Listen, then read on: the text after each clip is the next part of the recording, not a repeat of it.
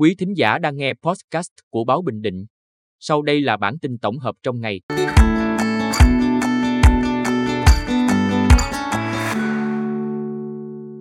Bản tin tổng hợp ngày 25 tháng 9 của báo Bình Định có những tin sau, kiểm đếm, kêu gọi tàu thuyền di chuyển khỏi vùng nguy hiểm.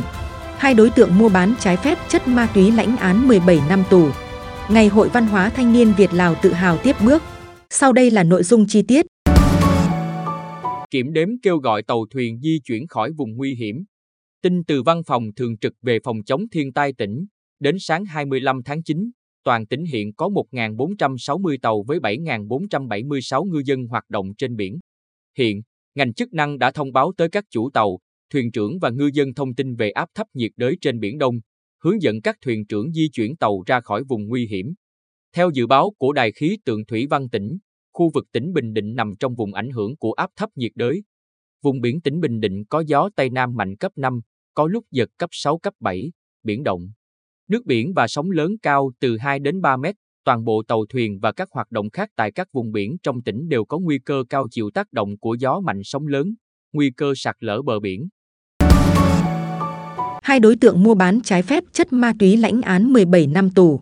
Sáng 25 tháng 9, Tòa án Nhân dân tỉnh mở phiên tòa sơ thẩm xét xử vụ án mua bán trái phép chất ma túy, tuyên phạt bị cáo Trần Quốc Tuấn, sinh năm 2001, ở phường Đập Đá thị xã An Nhơn, 9 năm tù, bị cáo Đinh Văn Chín, sinh năm 1998, ở xã Nhân Phong thị xã An Nhơn, 8 năm tù. Khoảng tháng 3 năm 2023, Trần Quốc Tuấn đã hai lần mua ma túy với số lượng 60 viên thuốc lắc và 6 hộp ma túy khay với tổng số tiền 84 triệu đồng.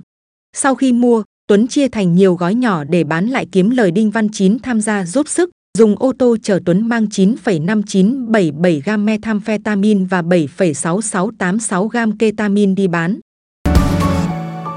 Ngày Hội Văn hóa Thanh niên Việt Lào tự hào tiếp bước.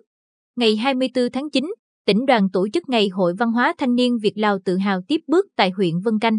Tại chương trình, 55 sinh viên Lào đang học tại trường Đại học Quy Nhơn và trường Cao đẳng Kỹ thuật Công nghệ Quy Nhơn cùng hơn 200 sinh viên Việt Nam đến từ các trường đại học, cao đẳng và các huyện Vân Canh, Vĩnh Thạnh, Tây Sơn, An Lão, cùng tham gia nhiều hoạt động như tham quan làng nghề thổ cẩm tại xã Canh Thuận và gian hàng các sản phẩm khởi nghiệp của thanh niên dân tộc thiểu số, giao lưu văn hóa ẩm thực Việt Lào, chơi trò chơi dân gian, thể dục thể thao, giao lưu nghệ thuật.